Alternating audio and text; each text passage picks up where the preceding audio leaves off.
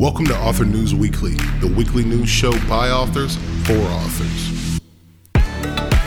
We read the news so you don't have to. Join our panel of best selling authors each week as we take a deep dive into the publishing world, both indie and traditional. Author News Weekly. Yeah, whatever. Welcome back to Author News Weekly. I'm R.A. McGee, your host, and we have a action-packed, as action-packed as a podcast can be, podcast full of news and helpful things to talk to you about this week. But before we get started, let me introduce our stellar panel. I'm going to go backwards this week because I think they're getting a little too comfortable in their ways. So the first person that I want to introduce is Nick Thacker. Oh yeah, number one. Usually last though. That's right. Well, don't get too comfortable. Uh, okay. Number two, number two, the the middle, the the cream of the the A and W cookie uh, is uh, Pippa Warner. Hello. and the caboose of our show today. caboose, huh? Talk about mixed metaphors. it's Jim Heskett. I'm Jim Heskett, and I've been called much worse, so that's okay. carry on. Jim the Caboose Heskett. Mm-hmm. Our that's train right. is part Oreo cream. It's there are much bigger problems. You know, uh, structurally there are issues, but it's very tasty. So, uh, you know, I have another question this week uh, for you guys. It's really been on my mind, and I think that it, it's it has to do a little bit with sexism, and that's a hot button topic for me. All right, and my question is this: How come Sippy is always a Mrs. Like, where is Mister Sippy? You know what I mean? How come Mister Sippy's not pulling his weight? Is it like a gendered noun, like they have in Spanish? I don't, um, I don't, even know what we're talking about. I don't even know what it It took me a while to get there. I, uh, thank you. I think Pippa got me. Yeah, M- Mississippi. Mississippi. oh, uh, not oh Mr. Sippy. We were talking about Sippy. cups. Wow. No. All right. I'm so sorry. You're going like, should I know who Sippy is? You know why in church we sing hymns and not mm. hers? Because mm. we say amen and not a woman. That's a good one. Yeah, and my little PK heart is slowly dying. as as you can tell, we are all parents, and so there is going to be some awkward things, mostly said by me. So now that we've got all of that out of the way, let's get started on the news for the week. Oh, that's me, isn't it? I was looking at articles instead of playing that. Here we go. Here we go.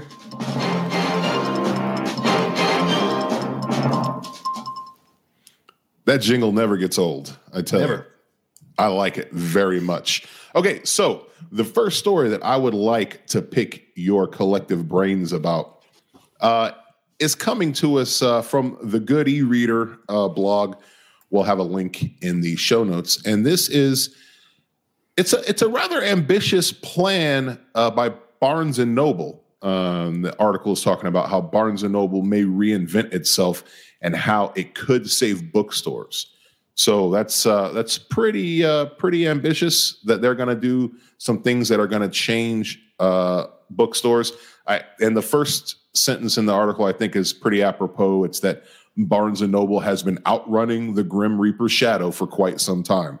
So I think that we are all readers in addition to authors. Can Barnes and Noble do anything to save itself from the chopping block? And if so, what would you guys like to see from Barnes and Noble? Uh, let's start with Jim because he's looking the most interested. um, I was just curious who you were going to pick. I was just waiting with rapt anticipation. The article says that they're they're trying to improve Barnes and Noble by making them more local uh, and giving purchasing power. I think they say purchasing tower power to the local constabularies and the governors. Um, the governors will have direct control. Uh, it's a Star Wars joke. Um, okay, so I think this is a good idea in general, you know, because there's plenty of Barnes and Nobles in small towns and red states that don't that don't want to see whatever the Obama's latest book is on a big um, you know big display, and there's certain blue states where they don't want to see Don Jr.'s book on a big display up at the front, and that's just smart, you know. Um, you're not going to sell a lot of copies of Don Jr.'s book in Boulder, Colorado, and you're probably not going to sell a whole lot of copies of Becoming in um, I don't know whatever tiny town in South Texas. uh, so it's it's just smart to to tailor it toward the local audiences. That's about all I have to say. Maybe will it say Barnes and Noble? Probably not, but it's a good idea. Mm. Yeah, it's uh and well, what's the the saying? That which does not kill me only postpones the inevitable. Um but but yeah, it, this reminds me, I mean, in a much less serious context of the United States completely reinventing its military after Vietnam and just putting a whole bunch of the decision making power on the individual unit. Like because they can respond faster. They know exactly what they're dealing with. They know what's what's happening in their immediate area. And that was immensely useful. I don't know if it translates into book sales as well as it did into military tactics, but seems like it's at least a good idea. They've been outrunning the Grim Reaper, Reaper thus far. I think one thing to note here is that um, Barnes and Noble has some problems that go all the way up the chain as well. So even if they can figure out their retail situation, um, there's some issues with ownership. I, I, mean, without getting too far into the weeds, like um, they've changed owners and CEO and president a bunch of times, and it's it's one of those things where it keeps getting shuffled around um, as like I think a way to kind of maybe inject some new life into it. Um, so that's a, a, piece of it. it. It may just be done for. You know, it doesn't matter what they do, kind of thing. There's there's only a certain amount of, of stuff the board can put up with before it's like, you know what, just liquidate.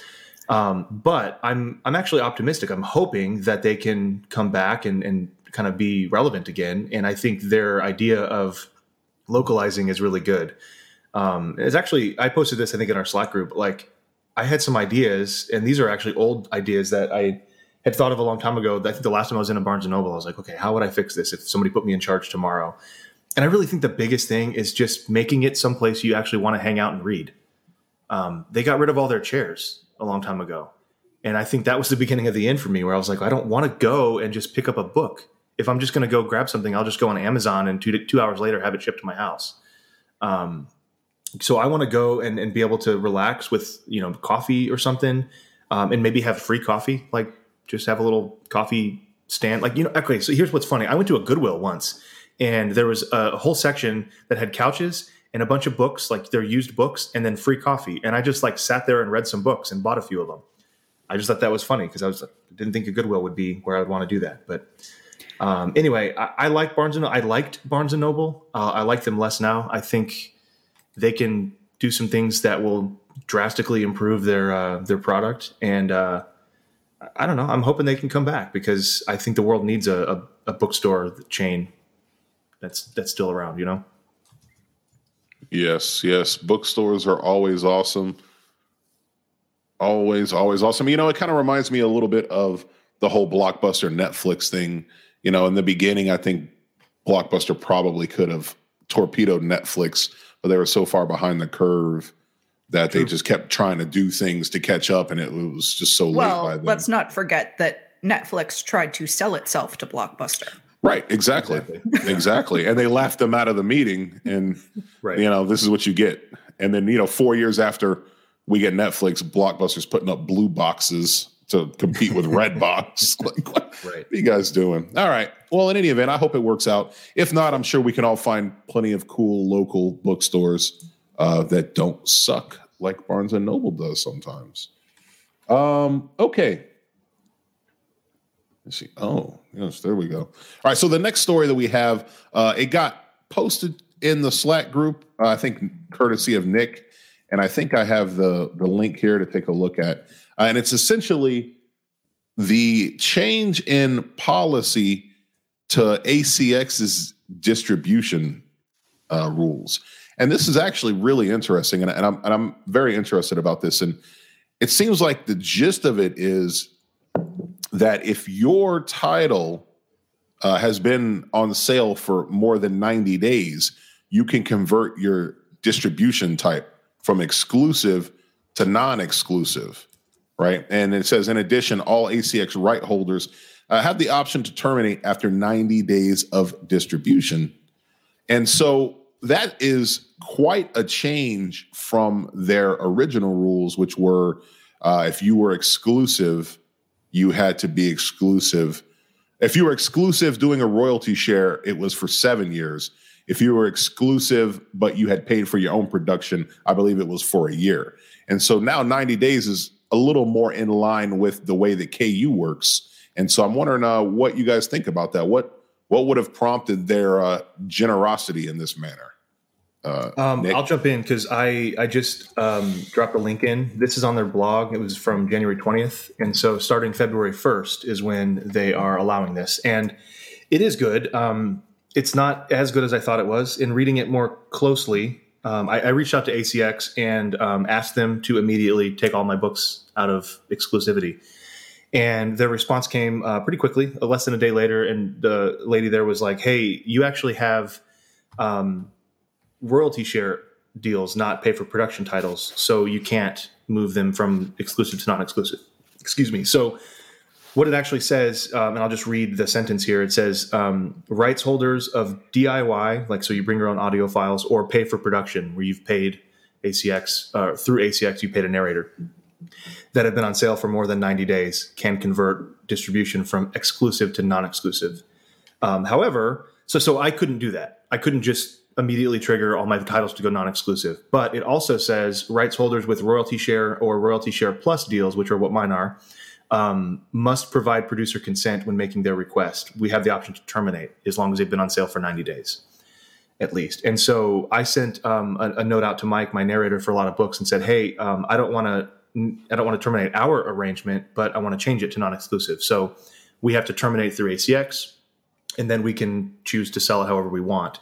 Now, there in, doing that um, involves some trust. You know, the narrator's got to trust that I'm actually going to pay him of course. Um, but you know that uh, barring that, like there's no reason he should say no to that because we've wanted both of us have wanted to go wide, if you will, uh, non-exclusive with our books for a long time.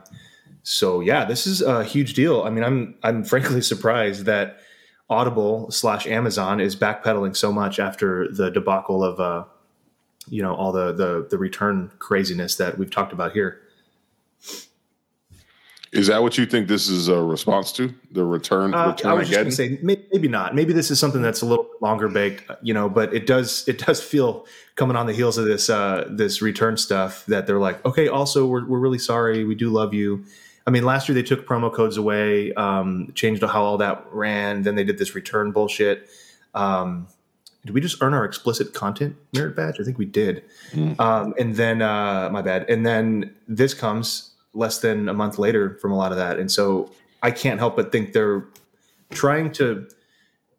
I've talked too much, but I think what they're doing is they're realizing that they're not the only game in town anymore. And so they're like, hey, we have to stay relevant. We have to stay attractive to authors and narrators. Um, even though they're a huge entity of Amazon, um, I think they're just looking to be competitive still.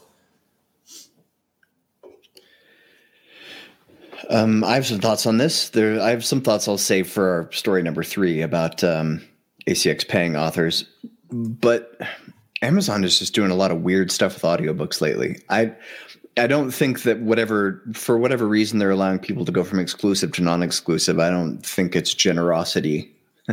As you said, all right, there's probably some kind of sinister underlying reason for this. But um, I have been through the process of changing uh, uh, an audiobook that's royalty share because I had um, uh, years ago I put out like a short story collection with three stories, and I took it down from Amazon, but I had an audiobook because I didn't know what I was doing. So I'd hired this guy to do or did royalty share with this guy to do like a 45 minute audiobook. It was just a bad idea for several reasons. But then later I wanted to take down that the short story collection, add a bunch of new stories to it and put it back up because it would be a lot longer. I thought that was my thinking. I still didn't know what I was doing when I did this, but I contacted ACX and they said, you know, it's royalty share, so we need permission. You know, like you need something. We need something written from the producer, from the narrator that says that they're okay with this. And so I contacted the uh, the narrator and we worked it out. Basically, he was like, I, you know, I said I'll pay you a fee. We can agree, uh, and then we could break the contract. And he just said sure And then so we just we had to both write into ACX and say that that's what we wanted to do, and then they dissolved it without a whole lot of fuss. It just took a bunch of back and forth emails, and it took like a month worth of back and forth emails to get it all settled up. But they didn't raise any fuss, and they took down the old book and let us put up a new book. Hmm. I've done that a few times with um, a different. So I changed the title of the Golden Crystal to the Atlantis Stone, and I've changed um, my, one of my relics uh, series called Relics from three books to one omnibus kind of thing. Um, and in doing so, I've, I've, changed narrators, and they've always, you know, as long as I've had the producer write in as well, they've always um, come down on our side with it. Uh, most recently, I just asked the producer if I could get out of the arrangement completely. Um, and you know, we were not making any money with the book, so it's not like he was he was out a bunch of money. Um, but all he asked was just, you know, hey, if you produce this again, just give me the right of first refusal. Um, and so, and we don't have a contract; it's just an email back and forth. And I told him, sure, you know, if I if I do anything with this, you were a great narrator. You know, you probably will be in the future. So we did. We sent an email in, and within a day, ACX was like, sure, we'll take it down, no problem. And I think that was maybe four years into the seven year arrangement. So yeah, I'm with you, Jim. I don't think Amazon ever does anything out of uh, generosity. Um, I think there's some very clear intention here that they're going to do something. Although I'm really curious as to what it's going to be and why they would take this tack with with authors. Hmm. I'm not. I don't necessarily think it's it's sinister. I think it's more of a what on earth is coming down the pipeline, or were they seeing in their data that we don't know about? That was eh, like unstoppable force and they're just trying not to get completely bulldozed by this. Maybe um, it's something sinister and that's why Jeff Bezos got out now. It could be. Before the end came. Audiobooks are just killing all of Amazon from the inside and he's running away. Mm. They've achieved sentience and they're coming after the programmers. That's a clear answer to me. right on. Well, before we try to figure out what uh, Amazon's motives would be. Let's uh, let's stay motives in the future would be. Let's stay in the present a little bit and realize that you know they're kind of hosing us authors to begin with with our audiobooks. Now, this next story it comes to us from ALLi, uh, which is the Alliance of Independent Authors. Uh, it's a very very in depth write up about how audiobook authors and narrators are paid by Audible and ACX uh, by someone named Colleen Cross, who I don't know, but I should have shot her an email because uh, this article is very in depth. And what it essentially boils down to is that despite the fact that we are told that we can get, you know, 50% uh, royalty rate if we're exclusive or 25% if we're wide with our audiobooks, the actual net royalty or the effective royalty, as uh, Colleen Cross calls it, is much, much lower. And it looks like that if you have a royalty share uh, and you are exclusive, your effective royalty is 10%. Now, that would be 10% for you, 10% for the narrator. Um, if you're not exclusive and you don't have a royalty share, it's looking like 13 15%. So uh, these numbers are kind of a kick in the crotch a little bit. And I will say that after looking at my ACX statement every month and wondering why the number of books that I'm selling doesn't seem to translate with the royalty I'm receiving, uh, this makes a lot of sense. Uh, did you guys get a chance to check this out? And uh, how depressing is it? It's super depressing. Very depressing. Sobering is also another word you could use. Yeah. Yeah. You see how many books you need to sell to break even, and it's twice as many as you thought you needed to sell to break even. That is At a least. very sobering thought. Or not so um, much sobering as driving you to drink. Sure. well, unsobering. Know, yeah, I'm going to back out of that one because it does not take much to drive me to drink. So, um, so and she, I think uh, this is incredible work by Colleen. Um, I have come to the same conclusion. I've got a spreadsheet um, that last year about this time I started tracking and digging because I was selling thousands of ebooks or audiobooks a month and just making pennies on them. And I was like, what is what's going on? Um, so she's done a great job breaking this down. Now she's only, as far as I can tell, she's only using the Audible listener royalty category, AL, in your ACX report. Um, you'll notice there's there's two others though. I think it's like what ALC and then something like that, Mm. and them have different um, payouts and, and it's real convoluted and I'm sure that's on purpose. But um, I've done the math on all of them, and yeah, this is exactly what I've found too. Or it's just you know they say on their website, hey, you're going to get fifty percent. Oh, but then you have to split twenty five percent with your narrator. Oh, but then you that fifty percent is only after you know we've taken our fees out and they don't actually tell you how much that translates to but like this one if you've got like mine are all about 10 to 20 hour ebooks or i keep saying that audiobooks so the retail price is 24.95 and uh, if i was non-exclusive i would actually make $3 on that book on, on that sale. Um, so s- clearly there's some some money being funneled into some pockets before they get to mine. And uh, that's i think just egregiously wrong and absolutely typical. So i don't know. I don't know what to make of it but Well, there's a difference between the AL, the Audible listener, uh, ALC, ALOP, and I can't remember what the third one's That's called, but ALOP. Yeah, one is Audible listener purchased with a credit. That's the one you get stiff the most on. And then okay. So, yeah, the other ones are like if somebody buys buys the ALOP is Audible listener original purchase or other purchase, like someone who already spent their credit. So they an Audible listener who bought your book, bought your audiobook. And then the third one is someone who's not an Audible, doesn't have a subscription and they bought it. You make the most money on that one, I think. I think okay, I think so. But they're all pretty. They're far lower than what you would imagine. You know, somebody's spending twenty five bucks on their platform, and Yeah. you think you get fifty percent of that split either between you and the narrator, or just you know you, uh, and you don't. So yeah, I think I think Amazon doesn't really care about audiobooks. I think they just don't want to cede that ground to Apple. You know, the other the other really big audiobook seller. They don't want people to start buying audiobooks on Apple. They don't want Apple to create a whisper sync kind of thing like they have uh, with Amazon that syncs up your ebook and your audiobook because they don't want people to start buying books on Apple. It's I think it's all just about market share, and so Amazon is just trying to run Audible as cheaply as possible. but then in that case, how? I mean, why, Amazon is known for creating loss leaders in market to to gain market share.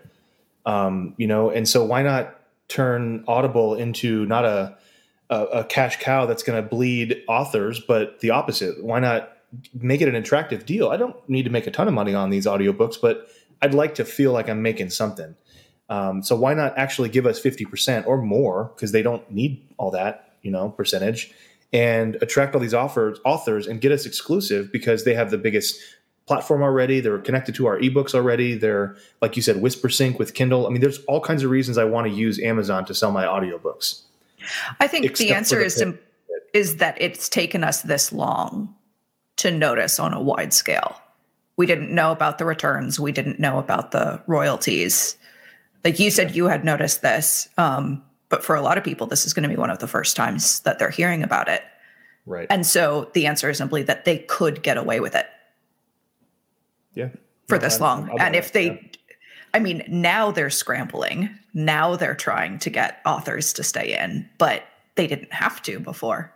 Well, and that's what I'm saying. Like I'm I'm com- I'm commenting on Jim's statement of like right now, now that they're realizing it, uh, eh, sorry, now that they realize somehow that um, they've just now realized that Apple is still a thing, and they've just now realized that authors have other options like Findaway Voices, which I love, and you know, um, just all all these different options of selling direct even uh, with their audiobooks. Why not just say, hey, you know what?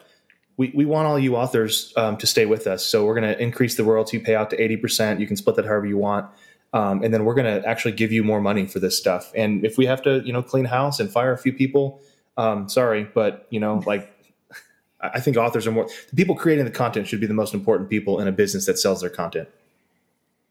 Mm. Mhm. They won't be. They won't be, and Yeah. they never are with Amazon. But that's my that's kind of my bottom line. Yeah. Mm. Yeah. I I- should have a I'm much really- more I'm not a fan cynical of view of them trying to continue throwing people scraps and not making changes and being like, okay, will it blow over? Right. Let's just say. It probably will. Yeah. Yeah. Well, you know, the problem is all of my audiobooks are uh, non-exclusive. You know, I paid my narrator to to put them all together. And uh, you know, it's tough to get traction on some of the other the other platforms. And so uh it would be nice if some of the other platforms came up with some viable ways to get back a little more of that market share because you know Apple is not very appealing for me every month. Uh, so, in any event, all right. So now that we all have headaches from how Amazon's trying to uh, mess us around with our audiobooks, uh, I wanted to bring your guys' attention to a uh, an older article from Joanna Penn, and it was uh, a podcast that she had, uh, "How to Be a Healthy Writer" in 2021 with Dr. Uh, Euan Lawson. And uh, I think for anyone who spends a significant amount of time uh, at the desk, you know, hunched over, typing, looking at the blue screen all day. Uh, you know, we all have some things that we deal with, both physically and mentally, to try to make us uh, remain at, at our our best while we endeavor to finish these books. So, I was wondering if you guys have any uh, any tips or anything special that you do, or anything that you can pass along uh, as you try to preserve your bodies for the marathon that is our our writing careers. So let's see who looks like they have something good to add. Damn, Pippa looks like she's got something awesome to add. Right well, I think one of the the specific things with writing that it doesn't look like is is touched on in here is the overarching belief in creative enterprise that your creativity and good art comes from misery. um, and I think that really just needs to be staked through the heart as soon as possible. Because um, we see, we keep seeing it come up. We see it in music. We see it in with actors. We see it with authors. Um, and so simply giving yourself the permission to keep, you know, chanting to yourself or tape on the edge of your monitor or whatever, my best work comes from my health is is a surprisingly out there sentiment uh, given what tends to be a, a low grade background noise belief of you know, the harder I work, the more exhausted I am. That makes me a better writer. The more I sacrifice to be a writer, that's that's the measure of who I am. And it's not. You need to keep being a whole person, and that's where your best writing comes from. So you mean sacrificing your physical and mental sanity at the altar of the creative gods is not the way to go? I, I don't think so. No. Okay. No. All right. No, I'm going to write that down. but isn't that just the stereotypical American work ethic that you're not really achieving unless you're almost dead every day? I, I think there's a little bit of that, but then there's also, you know, I remember people saying straight out in oh lord what metallica album was it? Like oh it's great that he went to therapy and he's happy now but his music just isn't as good anymore. Like saint anger maybe. After saint anger. Gotta be garage right? Mm. Um, and it, just the the idea of we keep telling actors and singers and all of this, and you're like, oh, but you make such good art when you're completely tortured as a person. Like, mm. mm. Not always true. We also lose a lot of good artists because they burn out, or you know. Mm. Yeah. Um, sleep is my sleep. answer. Sleep. I mean, and and I. So here's the deal. Um, for people who already think they know how much how important sleep is, um, it's it's more important. That that's kind of what I say. It's like I am I'm so huge a fan of just getting good sleep for longer periods of time than we think is necessary. And yeah, I think it goes into what Jim's talking about with just the, the, the common work ethic right now, at least in America, is this idea that you know if you're not red eyed and bleary and and you know just busting your ass day and night, like you're not getting enough done. And I just I hate that. I think it's bullshit. Um, and so sleep, I think a big part of what um, creatives, especially authors, we tend to be isolated, whether or not we um, are extroverted or introverted. We're kind of isolated in what we do. I've realized that I think most humans, um, especially men, it seems that men that I've talked to, um, deal with some form of anxiety, either mild or uh, major in some ways, or you know, but it's chronic. It's this um, feeling of dread or something like that. And and I think that's uh, sometimes sleep is is all we need to kind of fix some of that. But um, just being really in tune with what anxiety actually is and how it manifests is really really crucial for my career and, and my health. Um, and so, yeah, I mean, I, I don't want to do a whole, we could do a whole podcast episode about anxiety, I think, but um, not enough time for that. But th- those are the two that I'll say is be aware that anxiety is a thing and it's, it could be affecting you um, and uh, get more sleep. Even if don't, uh, sorry, don't uh, J. Thorn and Rachael Herron have a podcast specifically about this topic about health and wellness for writers? I think they have one. If they do, yeah, let's get a link to that. Um, I haven't heard of it. I know I've been on um, Adam Croft's podcast, and we've talked about um, anxiety and stuff in the past. And that was a good one as well. He's the writer's well with it. The, the writer's, writer's well. well. Okay. Yeah, that's that's Jay and Rachel's podcast. Cool. Cool. I'll check that out. Yeah, I think it's um, and obviously we don't want to take too much time on this, but also um, just to tag on to what Nick said, if you're thinking, oh, anxiety, depression, any of those things, those don't those don't really um, relate to me. Uh, look up the ways in which those can manifest. Um, for instance, depression can often manifest as anger, um, and so that's not the the mental image people have of it. So uh, just look up some of those things and and see if they resonate. Go from there. Yes, right on, right on. Well, all right. Well, now that we've just talked about that amazingly uh, depressing subject of the audiobooks killing us and uh, the writing killing us physically and mentally, uh, we come to the point of every episode where I want one of you guys to please tell me something good so I can feel better before we end this podcast. So, who's got something good to tell me? All right. I found I'll, a super cool editor. Really? Yes. A really awesome editor who is super invested in um, epic fantasy, which is the thing I'm writing right now, and is very excited about like is doing a whole package deal with a developmental edit and then a copy edit and all of that. Um, and just I'm so excited to work with them. Man, that's second only to a VA who knows how to run ads. oh man, the dream. There's the unicorn, right? yeah, could write it. Nick's right. Could write a whole fantasy book about that. the magical right. VA.